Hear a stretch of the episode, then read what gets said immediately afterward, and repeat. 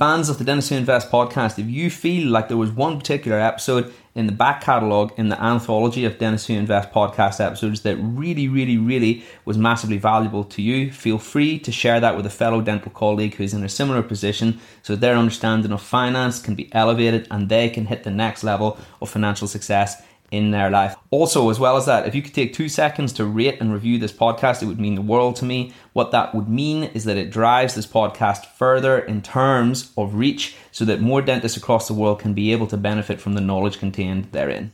Welcome. Welcome. Welcome to the Dentists Who Invest podcast. Good afternoon, everyone. Welcome back to another episode of Dentists Who Invest, episode number 21 uh, of the podcast. Uh, thanks for everybody who's listened to it so far. I can't believe that it's uh, lasted as long as it has. Every day seems a blessing to me, and I just really love doing it. So I'm really thrilled to be able to present it to everybody. I'm glad that everybody's having finding so much value. Hopefully, many more episodes to come. Today we have another guest on the theme or topic of houses. She is someone who was recommended to me by Harry Singh, a man who's definitely in the in the know when it comes to houses. So I think any recommendations of his definitely speaks highly as a credential or on your CV in terms of the level of standard that uh, these individuals must be at. Because Harry, uh, of course, he has been doing houses for a long time and he really knows his stuff. We are very privileged to have her here today. She is a mortgage advisor, but she also specializes on dentists. I hope I've described you accurately there, Sarah. Uh, her full name is Sarah Grace. Welcome to the show. Hi, James. Yes, yes. No, that's uh, very, very good um, introduction. Yes. So Happy right, with that. Stuff. Yeah, good stuff. Don't let it all go to your head, though, Sarah. I'm, i know that you won't. but no, I have to say, Harry is very competent and he really, really knows what he's talking about. So it's definitely a, a um, you know, a positive thing or something that's. Uh, uh, you, you, came highly recommended by him, so you must be good at what you do, is all I can say. So, Sarah, we have, of course, never met until now, and there'll be lots of people on the group who may not have heard of you. So, I was wondering if you could just do a brief intro about who you are, what you do, and how you help dentists specifically. Yes, yeah, that's that's great, James. Yes, well, I've um, I've been in the mortgage industry for about twenty seven years.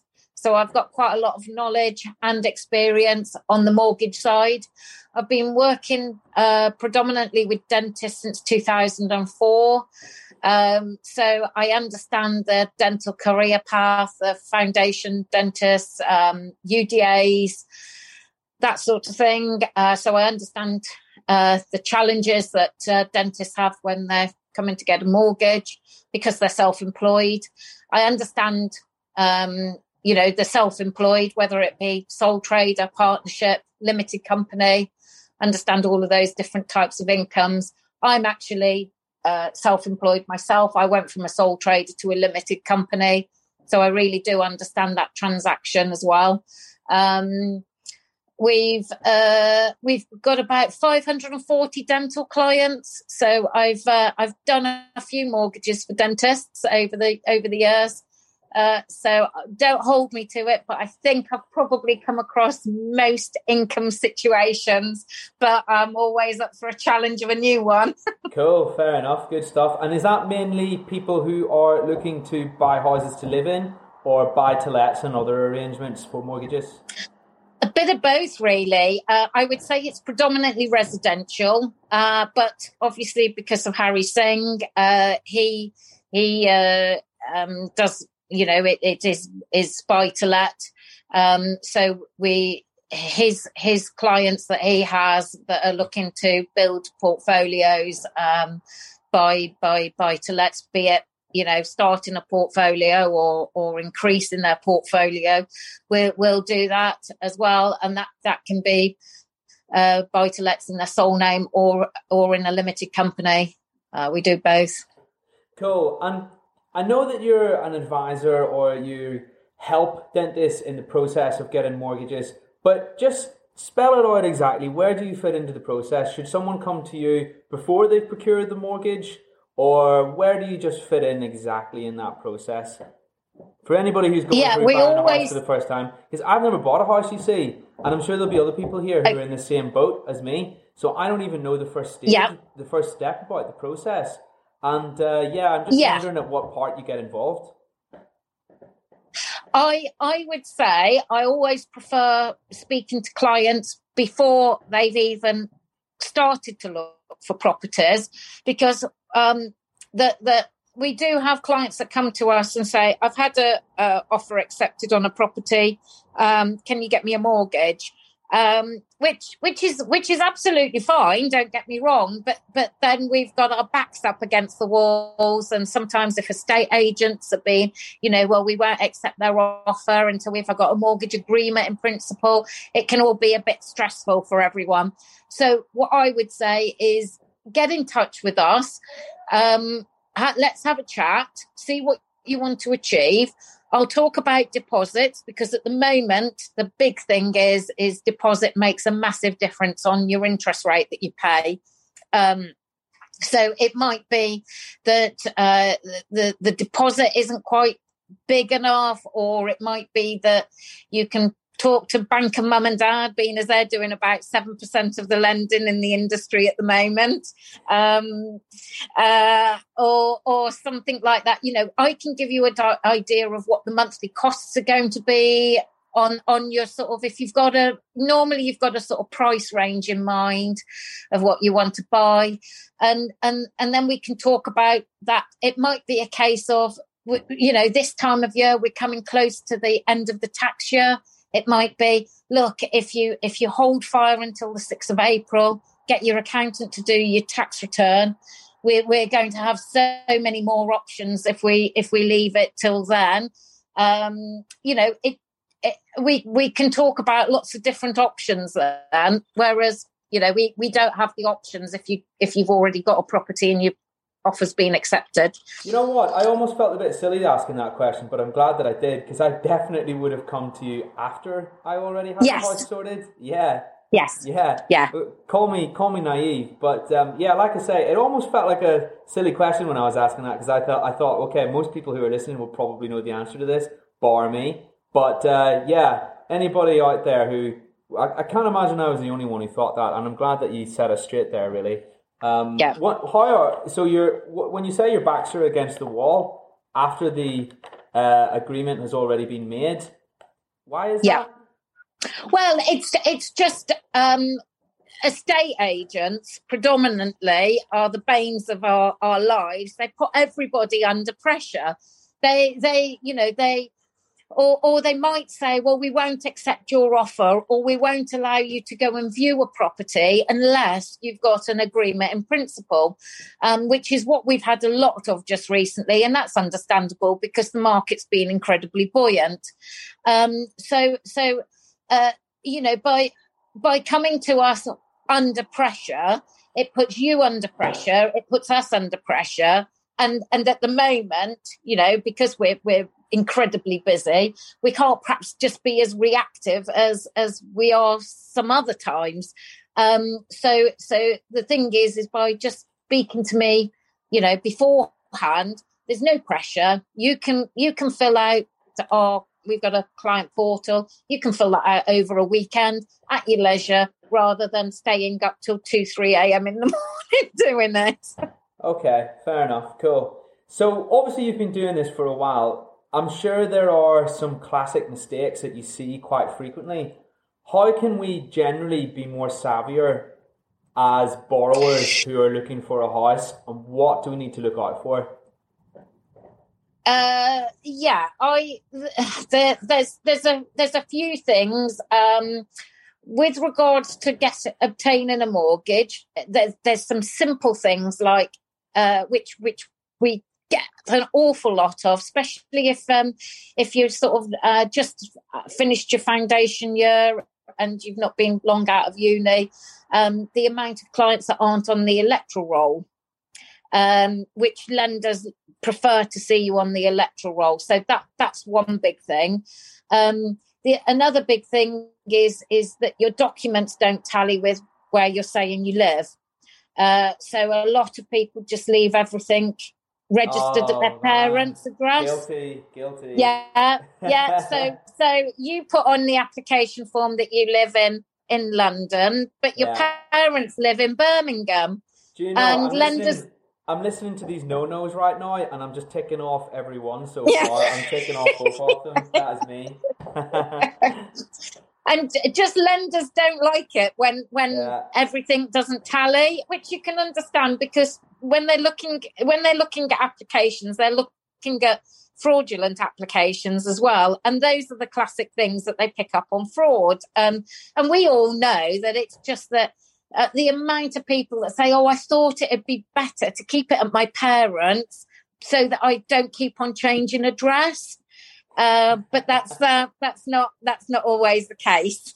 yeah, yeah. Again, me, and that was the main reason why. Because Yeah. well, I mean, when I was a student, you move every year, don't you? Yes, And yes. well, dentist, dentistry's five years, so it's even more of a fast. Yes. have to keep changing, and uh, yeah, I can see it from. I can see why someone might do that. So would that mean that these banks or whoever the lender is would give you poorer interest rates, or would they just make you jump through more hoops to prove who you are? Well, no, I've got got one lender that if if it was a t- with a ten percent deposit, if you're not on the electoral roll, they'll decline you. Right. Yeah. Fair enough. And uh, am am I right or am I wrong in saying that depending on how long you've been on the electoral roll, does that make a difference either in terms of the, the you know the terms that they might give you as far as interest rates or you know how much Yeah, expect you to it's not- Does that make a difference? It's yeah, it's not so much the interest rates; it's whether they'll approve you for a loan or not. right. Uh, okay. So, so the thing, uh, the thing is, is if you've been registered with mum and dad on on the on the electoral roll, well, um, that that's fine, but just move it, move the electoral roll registration to where you're living at the moment. They've still got a continuation of uh, you being on the electoral roll somewhere. Oh, okay. Um, but but if you can be at your current address, that that's the best. Good stuff. Cool. What about specifically for dentists then? How can how can we what are the kind of typical things that you can do to help us as dentists get better terms on our mortgage? So I know that obviously a lot of dentists are self-employed. Uh, Yeah. and what some banks do is they insist that you have two years payment Yes. or wa- wage history. So maybe you can offer them, point them in the right direction of somebody who can lend to them. That could be one of the ways. I don't know if there's others. Yeah, there, there's there's I would say the majority of lenders want two years account. So if you if you think about you you finish your foundation year um, in August, you start you start your um, associate position in September.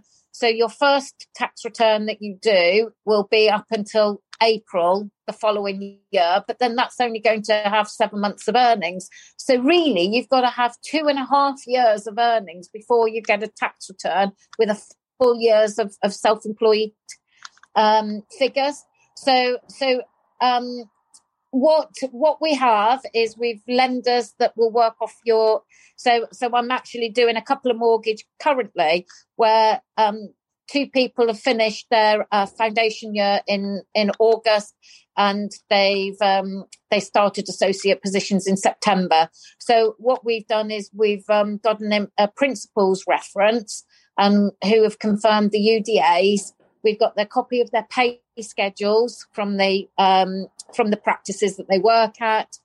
See if that tallies with what the principal's saying, and then send that to the lender, and they will work off the UDA figure. Right, I see. And then at that point, they can usually get credit. Yes. So if you do, for example, 6,000 UDAs at, let's make it easy, £10 a UDA, uh, they will look at your earnings as 60,000 a year and then they will base their lending decision on 60,000 income. Oh, brilliant. So it's not as black and white as we always have to wait this two and a half years. No, no, no. Excellent, excellent. I wish I would have known that sooner because I delayed. Well, I had been delayed, but uh, delayed. Uh, I have delayed buying a house for a little while because I was under the impression that you had to have this two and a half years worth of credit. But what had, what had happened to me was I went to Santander one day and I spoke to someone you know, and they were behind the desk, uh, up, you know, in there.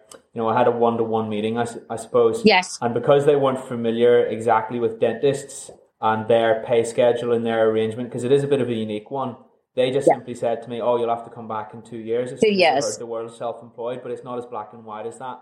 No, we have got lenders, and, and I've educated lenders over over the years, and I have I do have a you know some exclusive criteria off a few of a couple of lenders.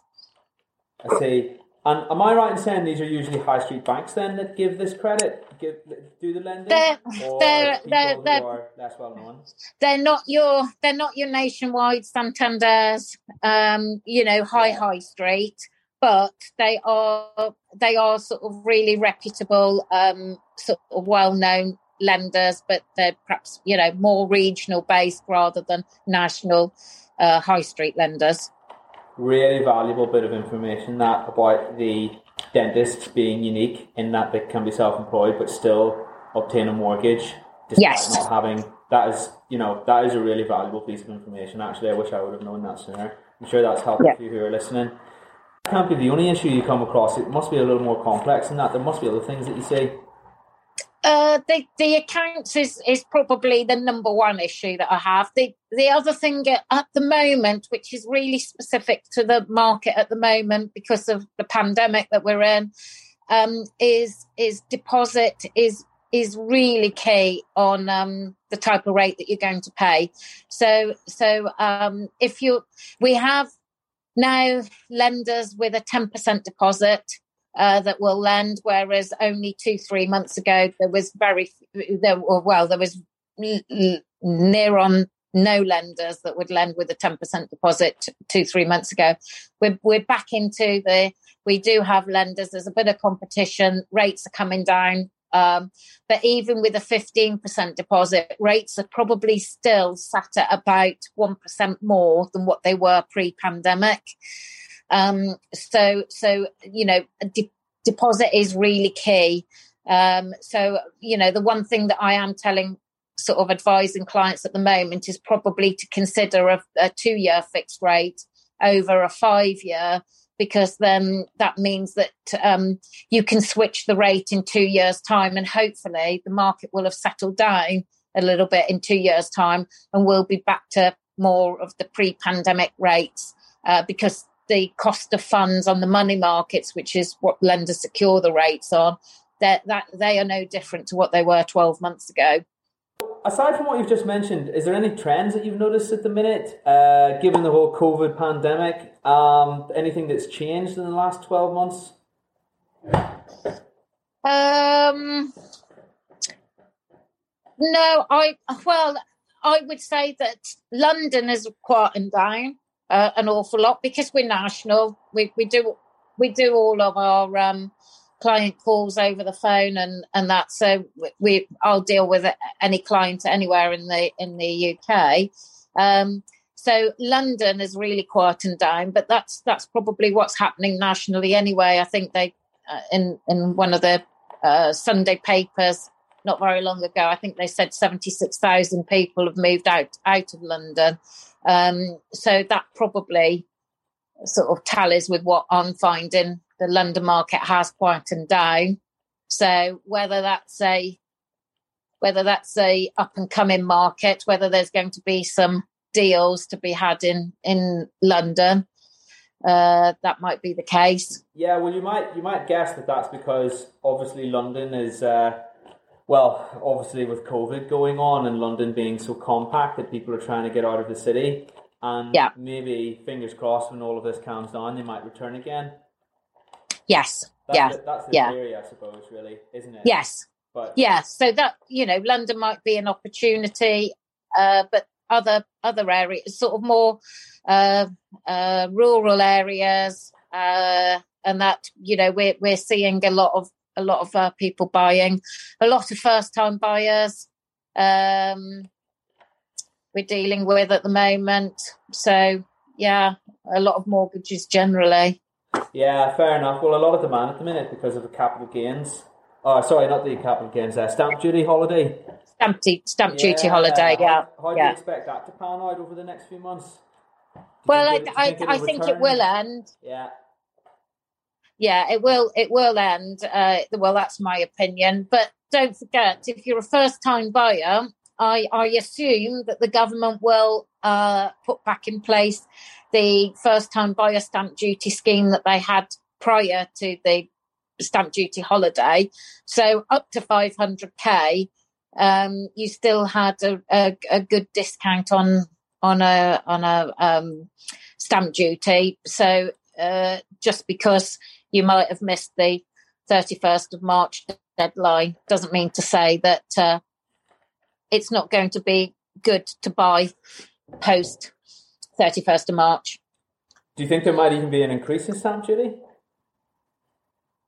Or too hard to call? Uh, I think that's too, too I've, I've been in this game for too long to try and predict what's going to happen. well, it's like anything, really. I mean, anything finance, you know, you have your predictions and your models and your theories, but what happens in money is just a reflection of what happens in society quite often, and it's really hard to predict what happens in society and therefore, by extension, what happens in finance. Same yes. Reason, same yeah. reason why no the one really knows what's going to happen with the stock market. You know, people guess, but you never yeah. know for sure.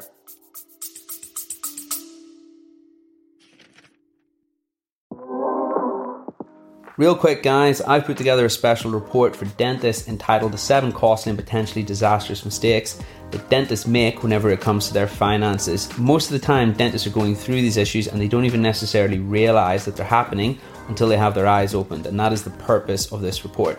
You can go ahead and receive your free report by heading on over to www.dentistwhoinvest.com forward slash podcast report, or alternatively, you can download it using the link in the description.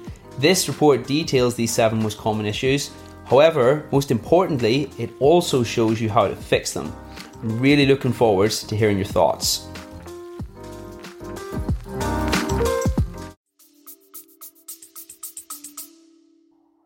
You you'll never know until after the event, and and that's that's the thing is is you know in theory everybody wants to buy at the bottom of the market and sell at the top um, but you know, when people say to me, "Is it a good time to buy?" or "When's a good time to buy?"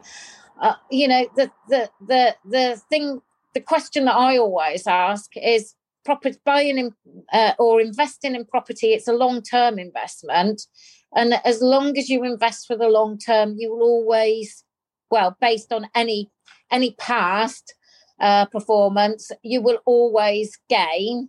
And if if the alternative is to rent, well, you know, the, I, I'm now quite often doing mortgages, and people are saying, "Gosh, that mortgage payment is cheaper than my rent."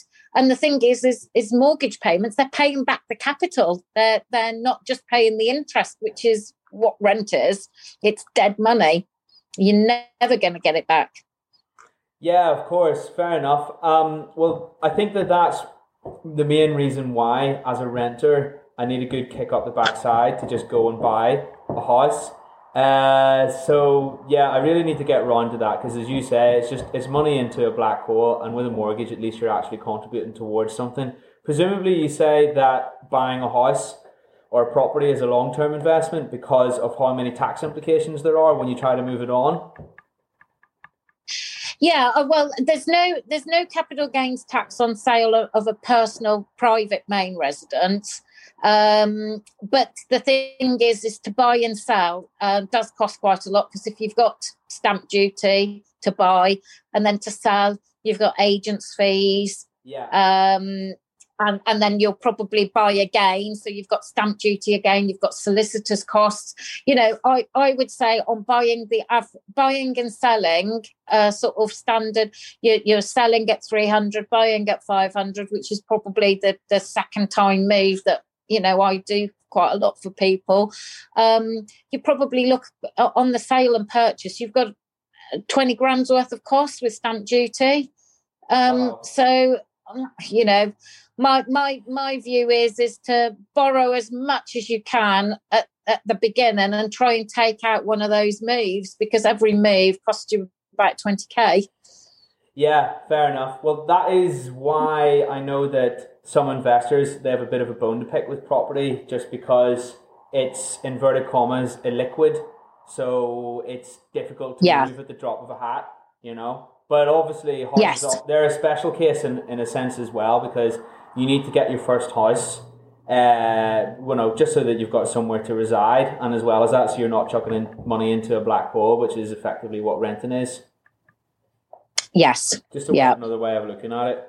But you know, there's not a there's not to say that you can't argue a case for them being part of a diversified portfolio, but maybe a portfolio that is wholly sub, sub, uh, subsisting in houses. Well, there's a few downsides to it, basically, but uh, you'll know more than me, Sarah. I'm sure. Yeah. Yeah. Uh, yeah, I think that's uh, a reasonable thing to say. So, given everything that we've just said, what do you think about buying at the minute? Is that a good idea or a bad idea? yeah you know i uh, I, I don't i don't think there's a, you know any particular good time uh, or bad time you only know after the event whether it was good or bad to, to buy um so you know that you, you've you've got to do it for the right reasons um if if you want to make a fast buck um uh, you know i would say that but it is risky uh, if you want to make a fast buck and be in and out of the market uh, quickly. Um, uh, and also, if it's your home, well, you know, you, does it does it really matter if it's going to cost you, you know, an extra thousand pounds a year for the next twenty years? Um, it's your home, and uh, you know, having having a home is possibly quite important, especially especially in today's. You know, we're we're all spending so much more time at home having a nice home and having the right home is probably more important than anything else. Yeah, fair enough. Yeah, like I say, I suppose it comes back to that special case, uh, what we said earlier. Well, houses are a special case, and because you need one, then it's worth going out of your way to get your first one just so that you can save money on rent. But after that, it's more of a conundrum and difficult to say how things Yes. pan out because of uh, Yeah. stamp duty, because of well, what way the market's going to go after that. Difficult to say. If I'm if I'm gathering Yeah. what you're saying correctly. Yes, yes, yeah, yeah. If you're buying, if you're buying as an investment for buy to let and that, obviously you want to try and play the market a little, little bit more. But you know, um, uh, at the moment, obviously, uh, there's a there's up to 15k incentive um, by not paying the stamp duty on a purchase of 500k. Um, so so that that's quite a good incentive to to buy now. Um, after after April, you know, I I I don't know. It it depends on how how the economy does. You know, they're all all talking about a, a strong bounce back because of the vaccine that we have. Um, which, if that's the case, well, yeah, carry on, carry on buying. But it might it might become more of a buyer's market in April because there's so many transactions that are going through now. Um, it might become a bit more of a buyer's market. So negotiate negotiate the hell out of uh, the the purchase prices. Fair enough. Is that something that you do a little bit of then, flipping houses? Uh, no, I've I've not. I've always bought and hold. Um, uh, but I have. I did sell one recently due to the sta- tam- uh, stamp duty, not stamp duty. Sorry, uh, due to the taxation of buy to lets. Um, one that didn't create much profit. It was actually an ex main resident, so I never bought it uh, as a rental, and it wasn't a particularly uh, good yield rental. But I didn't want to sell it. Um, but I did sell it once the uh, the, the taxation changes came in because it was going to cost me to to keep it, so it wasn't worth keeping. Um, so yeah, but all all the buy to lets I've ever had is I've bought to hold. Um, yeah. Really interestingly, we had a chap on the last podcast who was, how can I say, not a fan of buy to lets. And he said that it's actually very difficult to make them profitable these days. What do you, what's your take on that? Yeah, I think certainly anything south of, of Birmingham, you're probably correct because I know when I first bought my buy to let, um, you know, I'm looking at 20, 20 odd years ago, I'd be working on a yield of 10% and I wouldn't do anything unless I got a 10% yield. Now, you know, that 5% is deemed as a good yield. Yeah. Yeah, fair enough. So north of Birmingham still worth your while? Yeah, I think I think so because you yeah, you can you can pick up houses for just over 100k. Uh, you've not then got massive deposits that you've got to put down and the the rental the rental yields are a lot better. What's a, what sort of rental yield should we be looking for then? Well, the it, it it depends on like probably Harry's a better person to ask. It's it's ah, where, okay. what what's your what's your um what's your what are you what's your aim what's your goals are you are you buying to have capital growth or you or are you buying for a yield um because i I tend to think that you either go for one or the other. You, you it, yeah. you're very lucky if you get both. Harry says something similar, actually. Yeah. Yeah, yeah, yeah. So uh, no, I was just wondering if you could maybe give uh, a bit of a figure uh, in terms of um, yield returns every year that someone might want to, you know, you, you might expect to make a buy to let profitable. Uh, but uh, well, yeah, if it, maybe it's not necessarily what you do every day, like uh, what Harry does.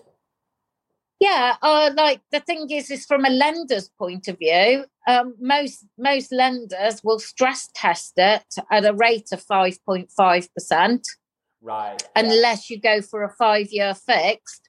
So so really, you know, lenders are saying that they expect you to get a five and a half percent yield because otherwise they they might not think that it's worth worth having but you know you you can you can get mortgages with a with a lower stress test but you have to do a 5 year fixed rate to to get that Totally understand. Uh, yeah, well, I was actually planning on asking you if you had any hot tips in terms of where we might look for rental yield or uh, capital growth, but uh, I'm not necessarily sure if that's your forte. Is that something that you might yeah. speak on? Or? Well, I I would uh, I yeah I um like as I say we we are national, but I would uh, one of one of the things that I would always say is the location, location, location.